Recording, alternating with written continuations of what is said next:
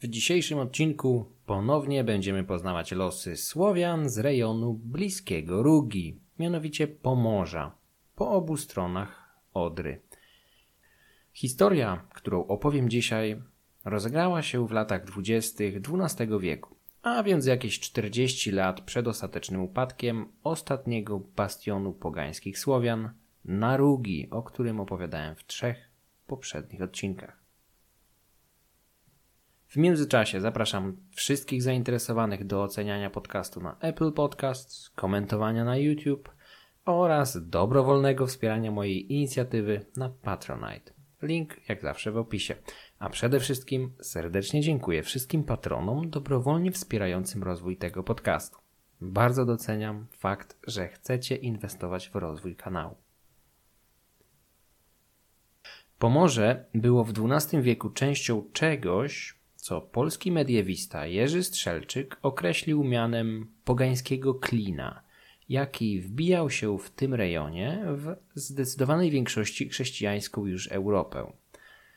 Od wschodu klin ten przebiegał przez ziemię ugrofińskich Estów, następnie bałtyjskich Łotyszy, Litwinów, Jadźwingów i Prusów, by skończyć się na Pomorzanach i Słowianach połapskich.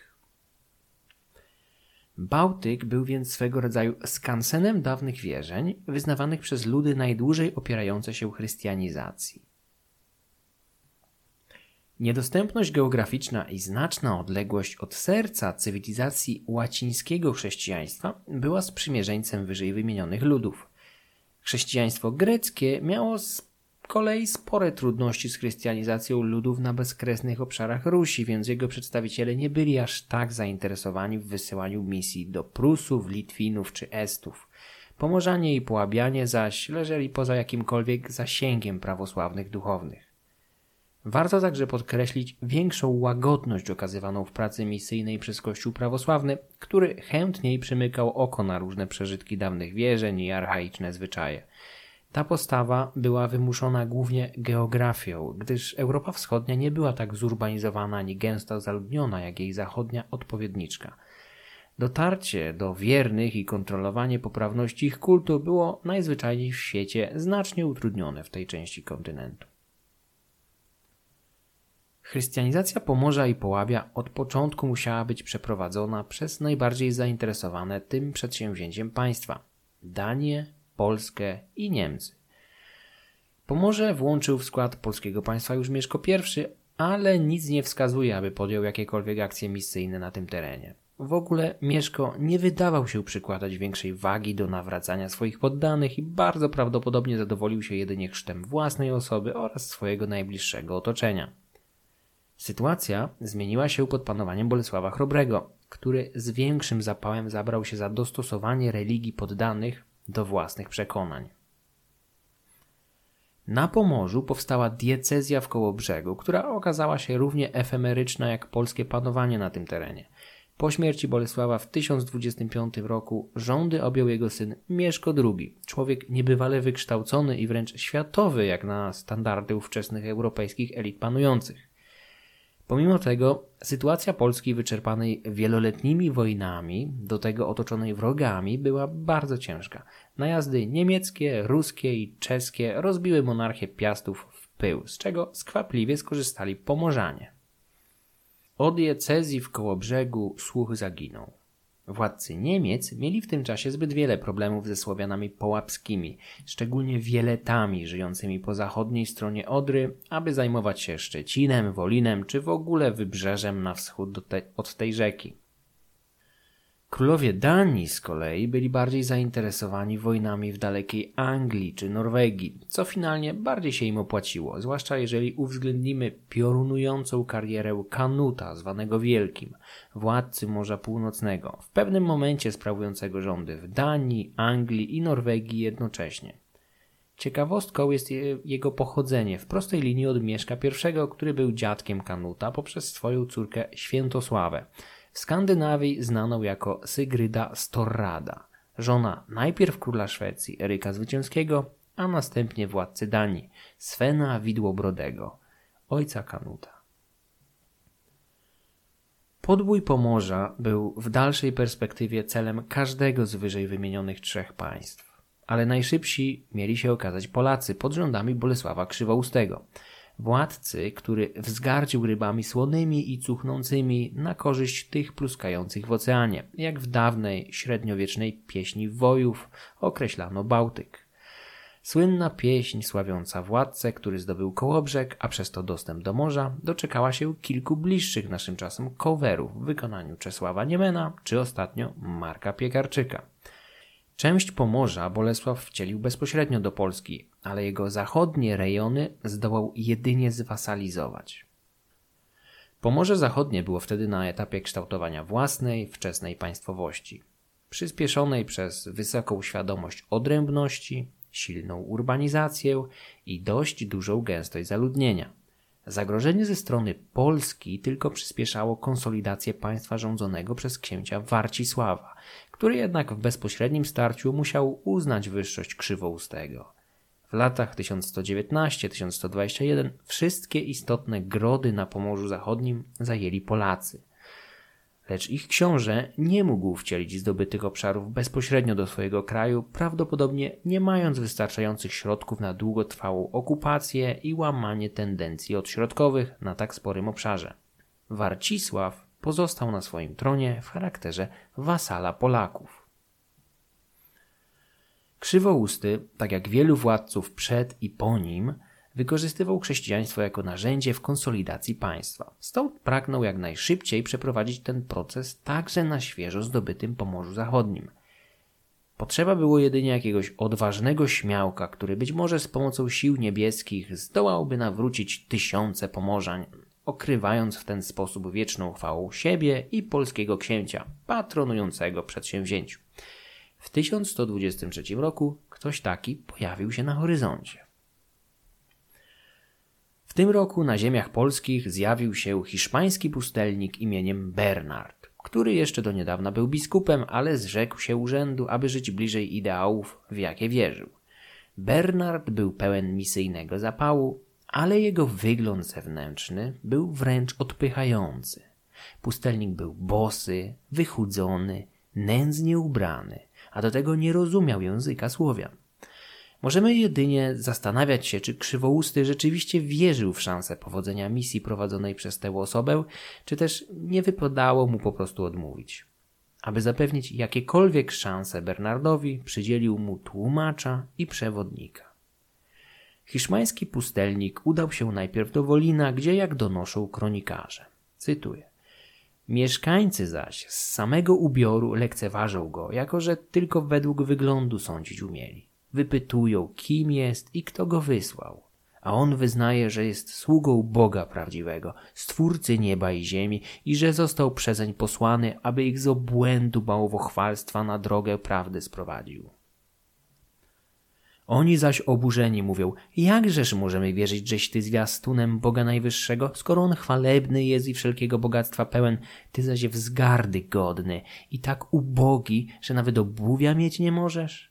Nie przyjmiemy Cię, ani słuchać nie będziemy. Najwyższy bowiem Bóg nigdy by tak nikczemnego posła do nas nie skierował. Ale jeśli naprawdę chce naszego nawrócenia, przez odpowiedniego i godnego swojej władzy sługę nas odwiedzi.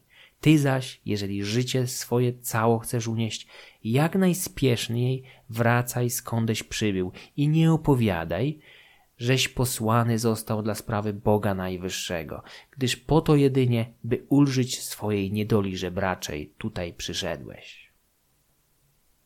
Bernard nie docenił przyzwyczajeń Słowian, których religia, tak jak większość kultów politeistycznych, była oparta na doczesności. Od swoich bogów oczekiwali wsparcia w przedsięwzięciach podejmowanych za życia, to jest wojnach, zbiorach czy innych czynnościach, jakie mogły dać im bogactwo i dostatek.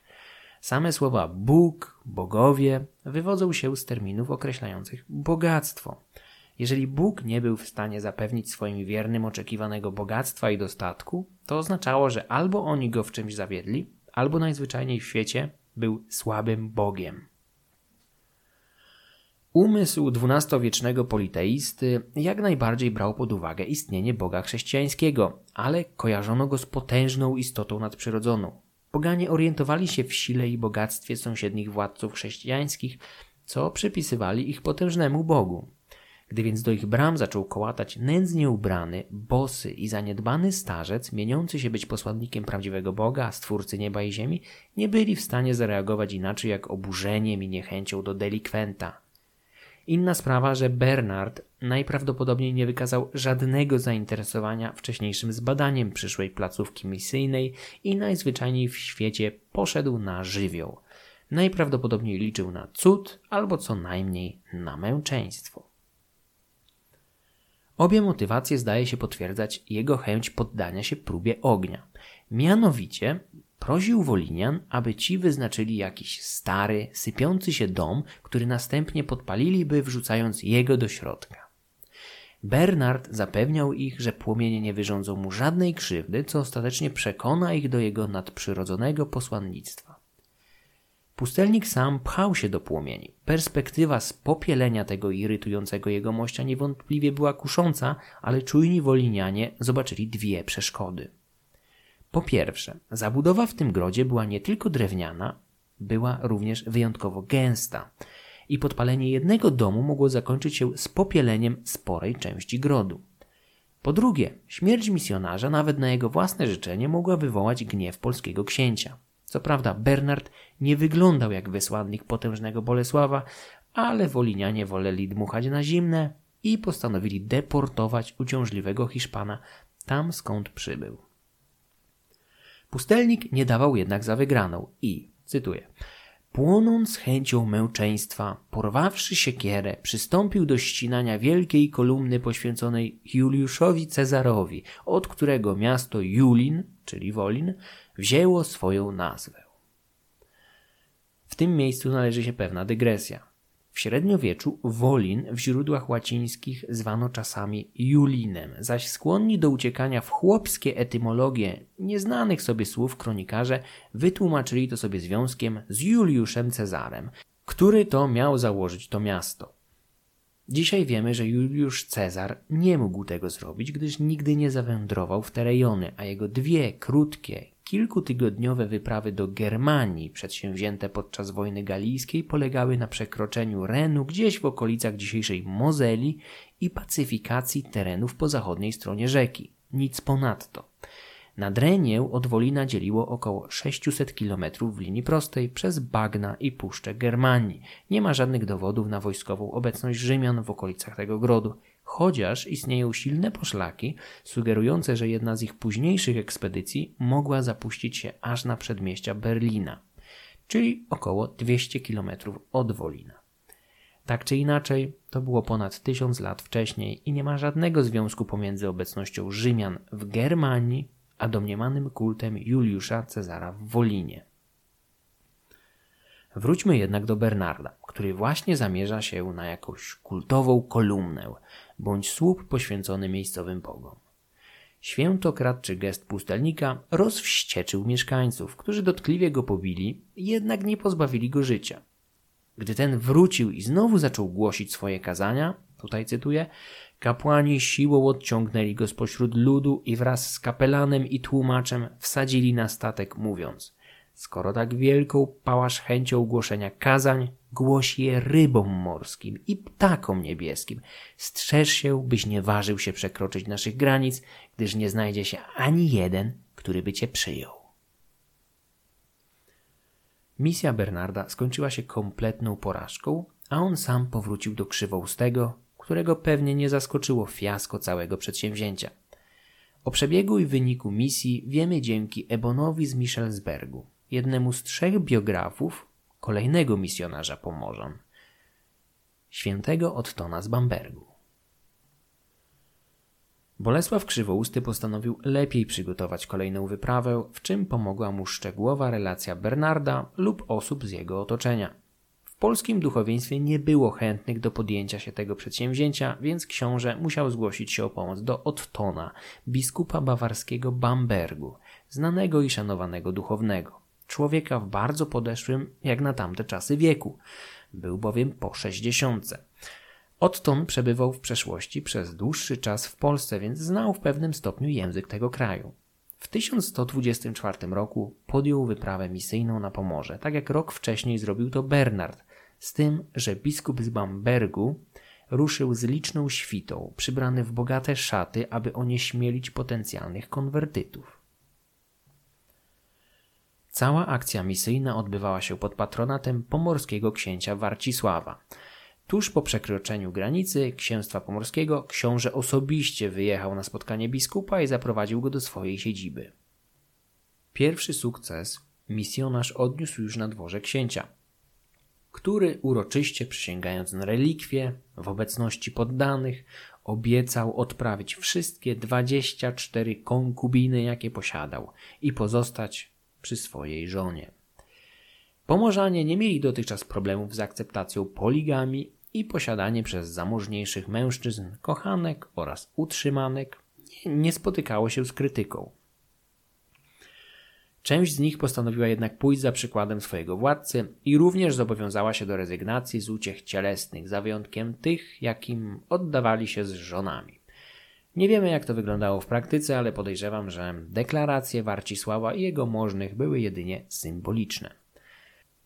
Początki misji Ottona nie były zbyt obiecujące. Według doniesień hagiografów, jego kazania wygłaszane w sierpniu 1124 roku do ludności Wolina trafiały w próżnię.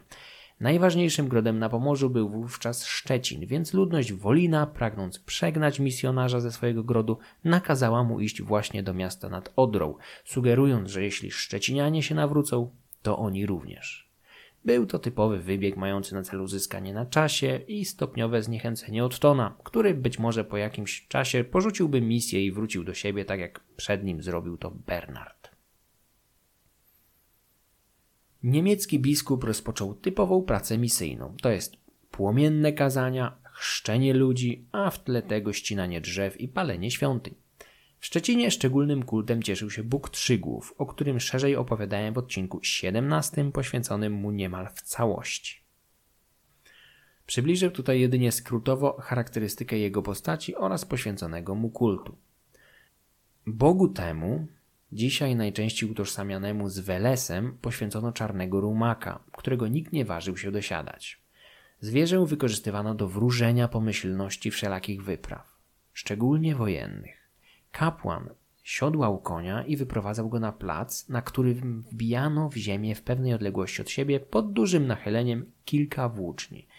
Kapłan następnie trzykrotnie przeprowadzał konia nad wbitymi w ziemię włóczniami, bacząc, czy nie trąca ich kopytami, co oznaczało, że planowane przedsięwzięcie nie cieszyło się łaską niebios i należało go zaniechać. Wykorzystywanie zwierząt do podobnych wróżb było powszechne wśród ludów indoeuropejskich. Rzymianie w dawnych czasach na przykład niejednokrotnie badali boskie wyrocznie dzięki świętym kurom, nie wspominając o popularnych praktykach wróżenia z wnętrzności zwierząt ofiarnych. Trzygłowa wyobrażano sobie w postaci antropomorficznego posągu z trzema głowami. Nie dysponujemy niestety jakimiś bardziej drobiazgowymi informacjami na temat samego posągu, w każdym razie niczym również szczegółowym jak opisy Rujewita, Porenuta czy Świętowita u Saksa Gramatyka.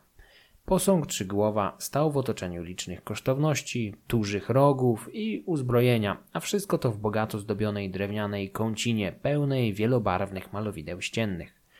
Biskup nie mógł oczywiście zostawić spokoju tego przybytku, więc po kazaniu zebrał swoich ludzi i razem, uzbrojeni w motyki i siekiery, zabrali się za energiczne niszczenie kąciny. Otton zdawał sobie sprawę, że mieszkańcy Szczecina będą się bali zemsty Boga i pierwsi nie podniosą ręki na jego świątynię, stąd sam postanowił dać im przykład bezsilności trzygłowego bóstwa. Opis tych zdarzeń zachował dla nas Herbort, jeden z trzech hagiografów Ottona z Bambergu. Kronikarz zapewniał, że ludzie, gdy tylko zobaczyli, jak bezsilny jest ich Bóg, Sami rzucili się na pomoc misjonarzom, niszcząc resztki kąciny i skwapliwie unosząc drewno na rozpałkę do swoich chat. Przybytek ich niepokonanego Boga posłużył do gotowania kaszy na obiad lub kolację. Rumaka Trzygłowa spotkał mniej dramatyczny los. Odtąd mianowicie kazał go zabrać i sprzedać, aby resztę swych dni zwierzę zajmowało się tym, do czego było stworzone ciągnięciem wozów. Biskup nie dawał najwyraźniej wiary szczególnym umiejętnościom dywinacyjnym konia. Sam posąg Trzygłowa nie został kompletnie zniszczony, bowiem jego odrąbaną, posrebrzaną głowę niemiecki biskup postanowił zachować i wysłać w prezencie papieżowi Kalikstowi II jako najlepszy dowód obalenia jednego z ostatnich pogańskich bogów na kontynencie europejskim.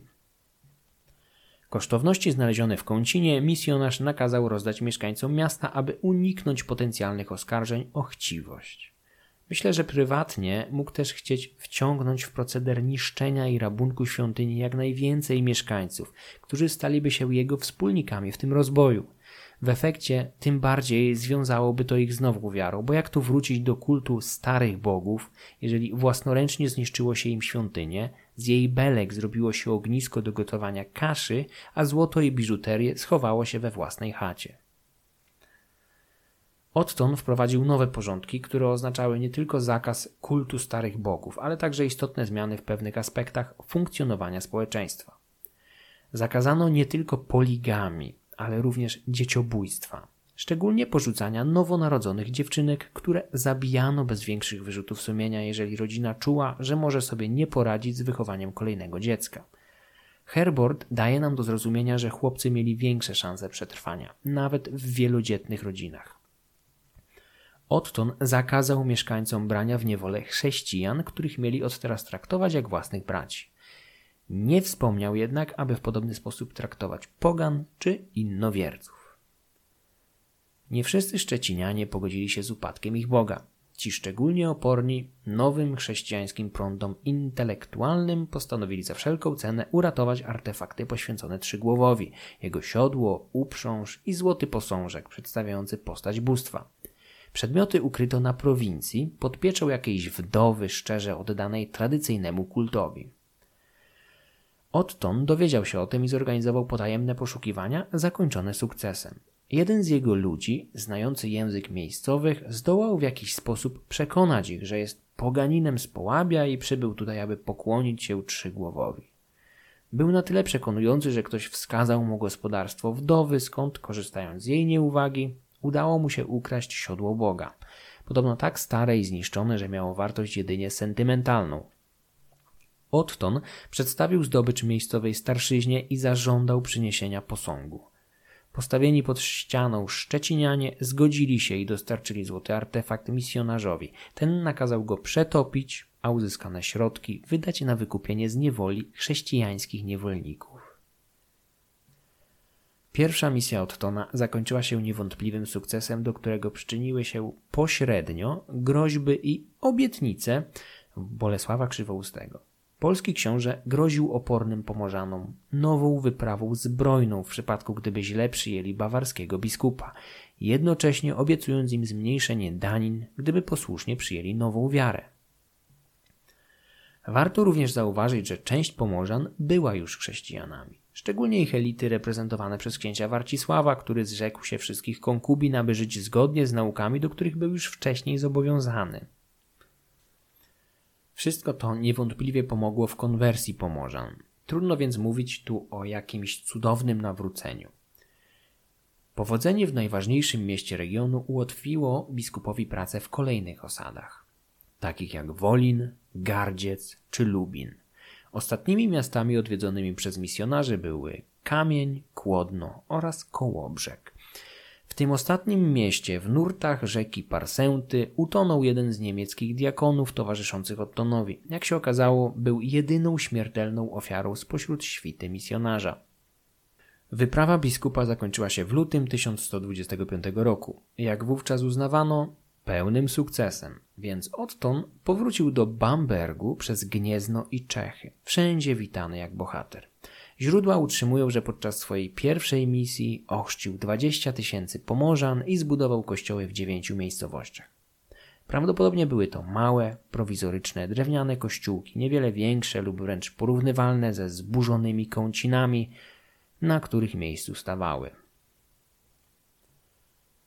Wspomniałem, że właśnie zakończona misja Ottona była jego pierwszą. Dokładnie, jak się bowiem wkrótce miało okazać, efekty chrystianizacji były jedynie powierzchowne, a pogaństwo szybko podniosło głowę. Pozostawieni na miejscu duchowni nie byli w stanie utrzymać tego, co już osiągnięto, nie wspominając nawet o możliwościach dalszego kontynuowania misji. Kronikarze donoszą o tendencjach synkretystycznych. Na przykład w szczecińskim kościele poświęconym świętemu Wojciechowi poganie obok ołtarza chrześcijańskiego postawili także drugi ofiarowany jednemu ze swoich bogów, prawdopodobnie trzygłowowi.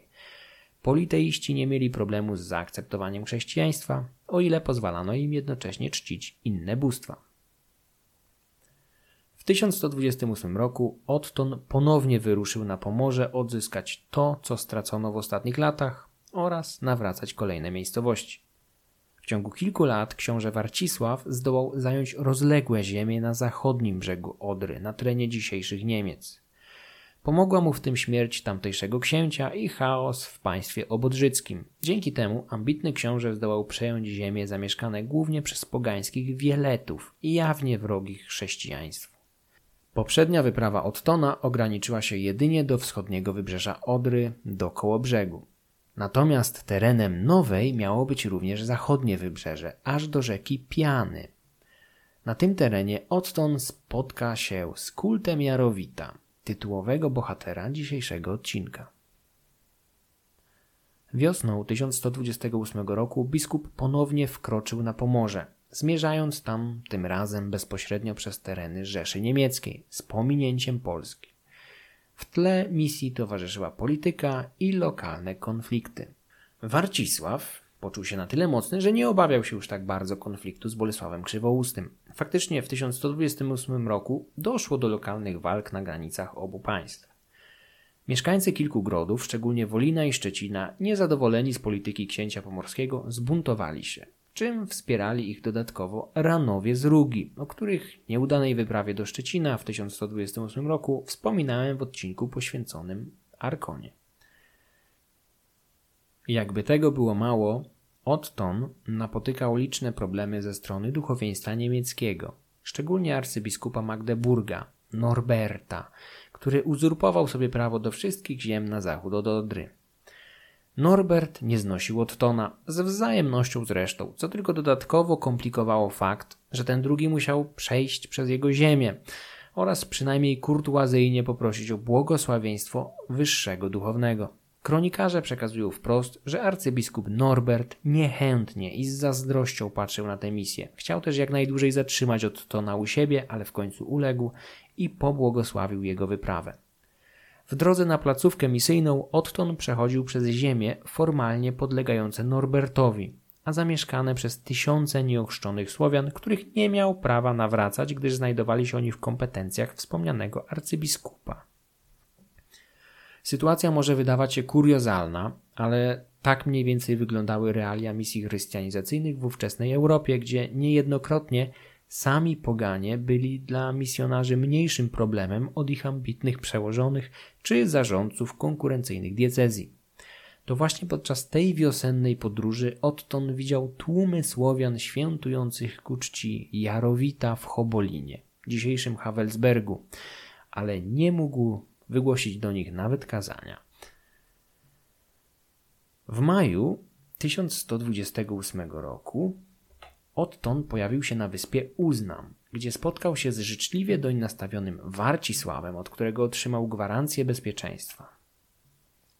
Na wyspie doszło do wiecu możnych, którzy pod naciskiem Warcisława zgodzili się na dobrowolną, w cudzysłowiu, chrystianizację swoich ziem. Stąd wyruszył w kierunku Wołogoszczy, dzisiejszego Wolgast w niemieckiej Pomeranii. Kronikarz Herbort, chcąc podkreślić niepokój, jaki wśród kapłanów czczonego w tym mieście Jarowita wywoływała perspektywa bliskiego pojawienia się biskupa, zapisał pewną barwną historię, bardzo możliwe, że zmyśloną, pomimo tego wartościową ze względu na pewne szczegóły.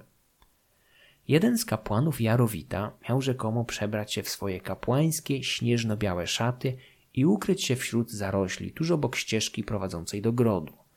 Rankiem, gdy drogą tą przechodził jeden z miejscowych wieśniaków, kapłan wyszedł mu na spotkanie, przedstawiając się jako sam Bóg, Jarowit.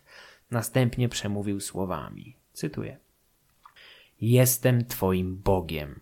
Oto ja, który pokrywa pola ziarnem, leśne drzewa listowiem owoce pól i drzew, potomstwo zwierząt i wszystko, co cieszy ludzi, jest w mojej mocy. Daję wszystko to tym, którzy we mnie wierzą i odbieram tym, którzy okazują mi pogardę. Powiedz mieszkańcom Wołogoszczy, że nie mogą przyjąć nowego, obcego Boga, który nie jest im w stanie pomóc. Powiedz im także, aby nie pozwolili zachować życia posłańcowi ich Boga, który przybędzie do was. Po tych słowach kapłan zniknął wśród listowia, pozostawiając oszołomionego wieśniaka sam na sam z głową pełną kotłujących się myśli i emocji. Intryga grubymi nićmi szyta. Właściwie wygląda niczym wyrwana ze scenariusza niskobudżetowego filmu fantazy klasy B. Stąd sądzę i nie jestem w tym poglądzie osamotniony, że wymyślili ją chrześcijańscy kronikarze. Pomimo tego jest to istotny fragment, z którego dowiadujemy się, że kapłani nosili śnieżno-białe suknie, a ich Bóg był odpowiedzialny za płodność i urodzaj ziemi. Podobnie zresztą jak arkoński świętowit. Widzimy także, że potencjalny nieurodzaj i cofnięcie łask, jakimi dotychczas bóstwo obdarzało wiernych, było najstraszniejszą możliwą karą. Nie jest to niczym dziwnym, biorąc pod uwagę, że w tamtych czasach niemal cała populacja musiała pracować w polach, aby zapewnić sobie wyżywienie, licząc przy okazji na niewielkie chociaż nadwyżki. Społeczeństwo średniowieczne było społeczeństwem rolników, którzy ledwo wiązali koniec z końcem, a jeden sezon nieurodzaju mógł znacznie zagrozić ich egzystencji. Przerażony chłop błyskawicznie pobiegł do Wołogoszczy, gdzie ostrzegł swoich ziomków, którzy bez zastanowienia uwierzyli w jego rewelację.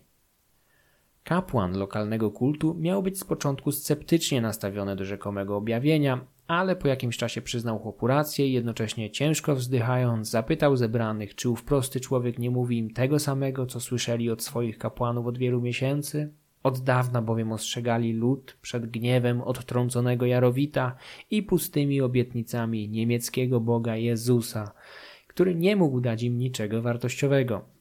Tak podburzony lud przygotował się na przepędzenie, a być może i zamordowanie misjonarzy. Jeszcze w maju tego samego roku do Wołogoszczy przybyli kompanii Ottona. Ulryk, jego tłumacz Albin oraz paru innych niemieckich członków misji. Widząc ich mieszkańcy miasta, nie czekali ani chwili. Otoczyli misjonarzy, którzy zbliżyli się tylko do ich świątyni i zaczęli im urągać. Atmosfera szybko zgęstniała tak, że można by ją ciąć nożem, a niektórzy mieszkańcy miasta rzucili się w końcu na duchownych.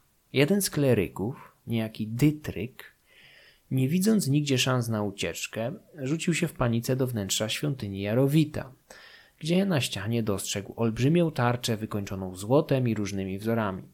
Tarczy owej nikt nie dotykał, gdyż uważano to za świętokradztwo. Zgodnie ze zwyczajem zdejmowano ją jedynie w czasie wojny, gdyż wierzono, że czyniła ona swoich posiadaczy niezwyciężonymi.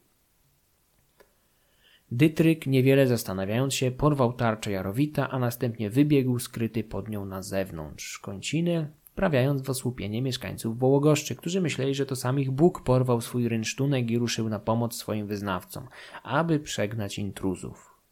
Jedni zaczęli uciekać w panice, inni w szoku padli na ziemię bez dechu, co finalnie pozwoliło misjonarzom wydostać się z miasta.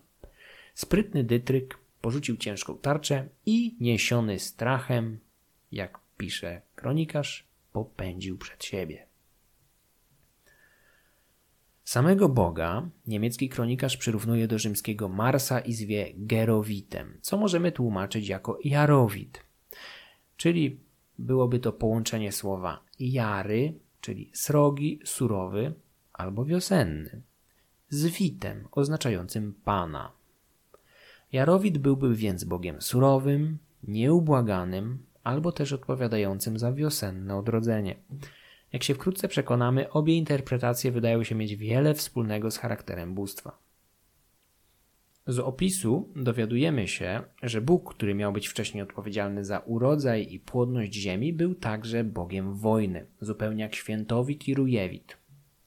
Jarowit był więc najprawdopodobniej kolejnym dowodem na celność słów Aleksandra Brucknera, który mówił, że bogowie są zawsze ci sami, zmieniają się jedynie ich imiona.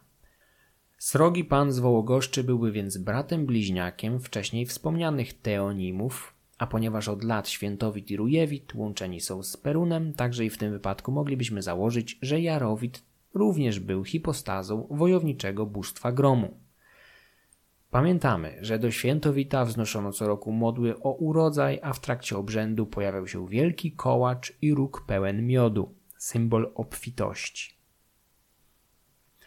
Rujewita z kolei łączono z płodnością. Zarówno u Saksa Gramatyka, jak w Knytlinga Sadze spotykaliśmy się z informacjami, że w dziwny sposób interweniował podczas stosunków seksualnych odbywanych w jego bezpośredniej bliskości.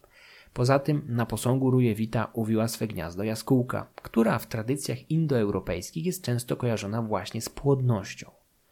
Pamiętamy, że saksogramatyk niewybrednie żartował z posągu Boga zabrudzonego ptasimi odchodami, najprawdopodobniej nie rozumiejąc związku pomiędzy tym ptakiem a cechami Boga o siedmiu twarzach. Niestety w przypadku Jarowita nie dysponujemy żadnymi szczegółowymi informacjami o wyglądzie jego posągu ani świątyni.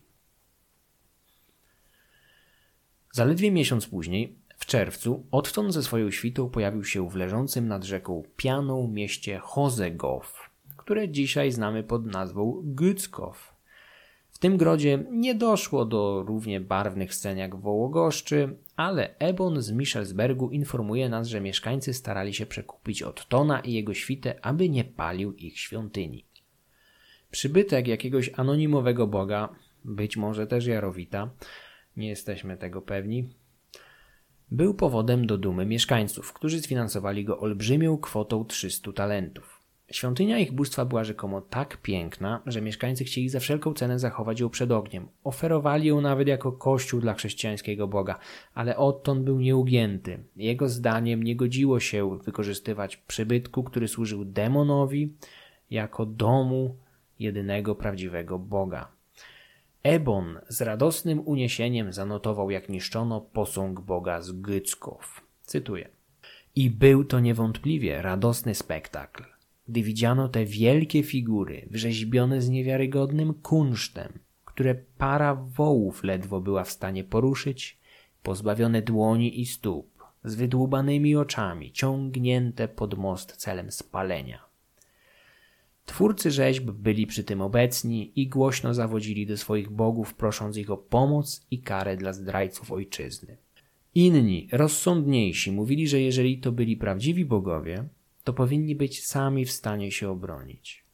Ale skoro milczeli i w ogóle nie ruszyli się z miejsca za wyjątkiem chwili, gdy ciągnięto ich po ziemi, było oczywistością, że pozbawieni byli czucia i duszy jak istoty żywe. Kapłani tymczasem, zgodnie ze swym powołaniem, starali się wzniecić powstanie. Zniszczenie świątyni nie obyło się bez cudownych znaków, którymi raczy nas obficie Ebon – palonego budynku miały wylecieć stada wielkich czarnych much, w liczbie tak wielkiej, że zakryły słońce. Gdy wierni zaś zaczęli się głośno modlić, ze świątyni miał wybiec jakiś demon, który pognał czym prędzej na północ w kierunku Rugi, ostatniego bastionu dawnych wierzeń w tym rejonie.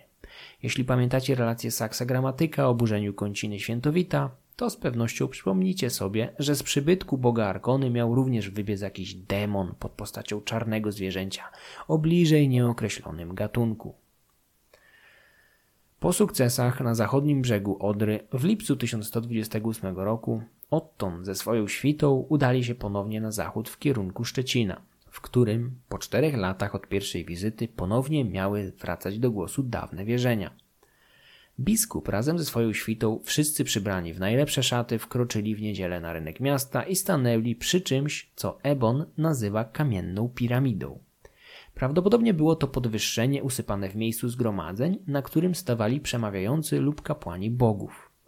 Tym razem mieszkańcy Szczecina byli znacznie agresywniejsi aniżeli cztery lata wcześniej.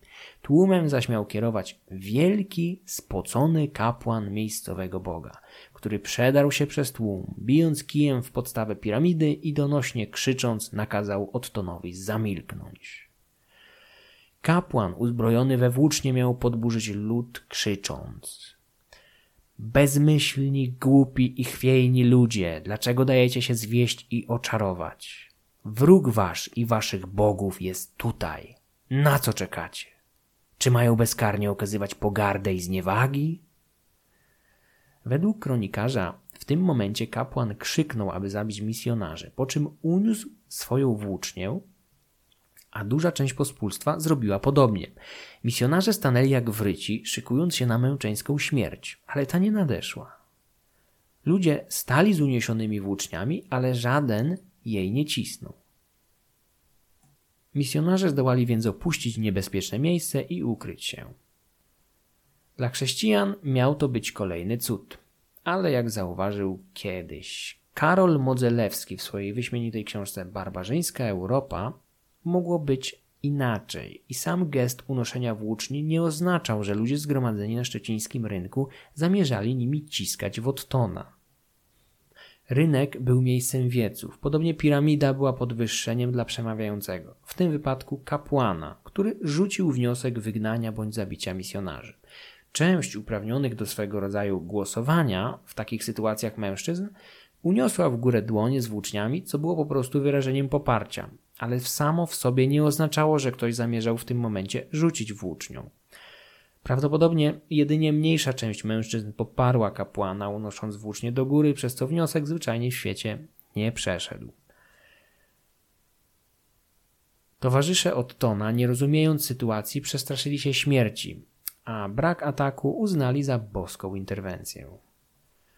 Pomimo tych komplikacji, biskup kontynuował misję i stopniowo przechylał szale zwycięstwa na własną stronę. Co prawda jego wysłannicy spotykali się regularnie z groźbami, a nawet atakami, jak w przypadku niszczenia jakiejś kąciny na obrzeżach Szczecina, gdy na głowę Ulryka i jego ludzi spadły kamienie i belki ciskane przez Słowian. Otton, w przeciwieństwie do Bernarda Hiszpana, był utalentowanym dyplomatą i potrafił niejednokrotnie ustąpić z niektórych warunków. Tak było na przykład ze ścięciem wielkiego drzewa rosnącego w centrum szczecińskiego grodu, które źródła określają albo jako dąb, albo orzech. Misjonarze uważali drzewo za obiekt kultu, poświęcony jakiemuś bogu, więc pragnęli jego zagłady, ale ludzie uprosili ich, aby odłożyli siekiery, ponieważ drzewo było jedynym źródłem utrzymania starszego mężczyzny, jego strażnika. Jednocześnie obiecali, że nie będą nigdy drzewa czcić, będą jedynie korzystać z jego cienia. Duchowni ustąpili, chociaż nie obyło się bez przepychanki ze starszym mężczyzną, wspomnianym strażnikiem, który bojąc się utraty drzewa, miał zaatakować jednego z nich siekierą. Na szczęście dla Niemca starzec nie trafił, co kronikarze w swoim zwyczaju przypisali interwencji boskiej. Ostatnim i chyba najbardziej dramatycznym aktem chrystianizacji był rzekomy zamach na życie Ottona i kara, jaka spotkała jego domniemanych inicjatorów. Mianowicie, według Herborda, kapłani Trzygłowa zaplanowali morderstwo Ottona, gdy ten miał udać się do portu i wsiąść na swoją łódź. Zginąć z nim mieli także jego towarzysze, a kapłani już kilka dni wcześniej zaczęli przepowiadać wiernym dokładną datę zgonu nieustępliwego misjonarza, czym mogliby sobie później zaskarbić ich podziw. Zamach w porcie nie udał się. Cała sprawa zakończyła się chaotyczną kotłowaniną i walką wszystkich ze wszystkimi, ale biskup i jego ludzie ocaleli, gdyż w porcie znalazło się zbyt wielu świadków i jego stronników. Napastnicy, którzy liczyli na szybkie rozwiązanie kwestii biskupa z Bambergu, spotkali się z silnym oporem, a gdy twarze niektórych z nich rozpoznano, pierzchli przed siebie. W tym momencie hagiograf tłumaczy nam, że inicjatorami zamachu byli dwaj miejscowi kapłani których wkrótce miała spotkać zasłużona kara. Jeden z nich, mianowicie jeszcze tego samego dnia, miał umrzeć w efekcie jakiegoś paraliżu. Drugi zaś, płynąc łodzią celem załatwienia jakichś spraw biznesowych, jak określił je Herbert, nagle postradał zmysły. Towarzysze podróży mieli wysadzić szalonego kapłana na brzeg jakiejś wyspy, a następnie, aby nie zrobił sobie krzywdy, przywiązać go do drzewa. Kapłan jednak rozwiązał się, a potem zaczął oplatać się sznurem tak nieszczęśliwie, że powiesił się na gałęzi i oczywiście skonał uduszony. Nie muszę chyba dodawać, że oba zgony wyglądają co najmniej podejrzanie, a ten drugi właściwie wygląda na klasyczny przykład działania tzw. Tak seryjnego samobójcy. Za Ottonem stali nie tylko bogobojni, bezbronni duchowni, choć trzeba przyznać, że czasami potrafili wyciągnąć z zapazuchy motyki i siekiery, ale również ludzie, którzy byli w stanie mordować szczególnie opornych przeciwników, a takimi najwyraźniej byli ci dwaj kapłani. którzy nie mogli pogodzić się z chrystianizacją. Monoteistyczne chrześcijaństwo nie uznawało współpracy z innymi religiami, często wręcz nie widziało miejsca dla ich wyznawców. O ile chrześcijanie byli w stanie przymknąć oczy na muzułmanów czy Żydów, którzy mogli żyć dość spokojnie, licząc, że za ich życia nie spotka ich wygnanie bądź kolejny pogrom, o tyle dla pogan miejsca po prostu nie było. Kapłani dawnych bogów musieli znaleźć sobie kompletnie nowe zajęcie albo zejść do podziemia. W jednej chwili z członków elity społecznej stawali się pariasami. Nie dziwi więc ich gwałtowny sprzeciw wobec nowego Boga z Niemiec. To oni mieli najwięcej do stracenia na tych zmianach. Śmierć tych kapłanów jest jedną z nielicznych zanotowanych w źródłach. Podobny los spotkał wywrotowych wołchwów w powieści minionych lat, buntujących ludność przeciwko chrześcijaństwu na Rusi w latach 70. XI wieku, a więc jakieś 50 lat wcześniej. Możemy śmiało zakładać, że takich przypadków było więcej, ale zwyczajnie ich nie odnotowano. Wbrew powszechnie panującym poglądom, chrystianizacji tzw. Tak młodszej Europy, czyli rejonów Skandynawii, Słowiańszczyzny i północnych Bałkanów, wcale nie towarzyszyła duża liczba ofiar. Morderstwa były właściwie rzadkością, stąd dość niewielka liczba męczenników po stronie chrześcijańskiej, zwłaszcza, że część z nich w ogóle zginęła z powodów rabunkowych. Tak było na przykład w przypadku pięciu braci polskich zamordowanych w 1003 roku, których uznano oficjalnie za męczenników za wiarę, podczas gdy ich mordercami byli inni chrześcijanie, a cała zbrodnia miała charakter rabunkowy. Pijani sprawcy szukali u braci srebra, a gdy go nie znaleźli, zamordowali nieszczęśników, a potem ukradli ornat i inne cenne szaty. Podobnie chrześcijańscy władcy rzadko musieli uciekać się do metod siłowych, nie mówiąc już o eksterminacji całych populacji. Co prawda, Karol Wielki nawracał żelaznym językiem, ale śmierć spotykała wtedy raczej oporne i szczególnie niebezpieczne jednostki, takie jak dwaj kapłani ze Szczecina, a nie całe populacje. Na koniec dodam jeszcze, że po chrystianizacji Szczecina opanowanie nad nowym biskupstwem rozpoczęła się walka pomiędzy arcybiskupami polskiego Gniezna, niemieckiego Magdeburga i duńskiego Lundu. Ówczesny papież, widząc to, postanowił zostawić na lodzie hierarchów wszystkich tych metropolii i uczynił z Pomorza biskupstwo egzymowane, to jest wyjęte spod normalnej w takiej sytuacji kurateli arcybiskupów i podległe bezpośrednio stolicy apostolskiej. Chciałem z całego serca podziękować wszystkim patronom tego podcastu, dzięki którym powstaje więcej dłuższych odcinków, szczególnie zaś patronom w randze Peruna i Welesa, Adzie, Agnieszce, Maciejowi, Pawłowi i Rafałowi. Słuchacze mogą dobrowolnie wspierać ten podcast poprzez Patronite. Link jak zawsze w opisie odcinka. Za wsparcie w każdej wysokości jeszcze raz dziękuję przygotowaniu odcinka szczególnie pomocne były następujące książki. Apostołowie Europy Jerzy Strzelczyk. Wykorzystano także fragmenty kronik Herborda, Ebona i anonimowego mnicha z Pryfening.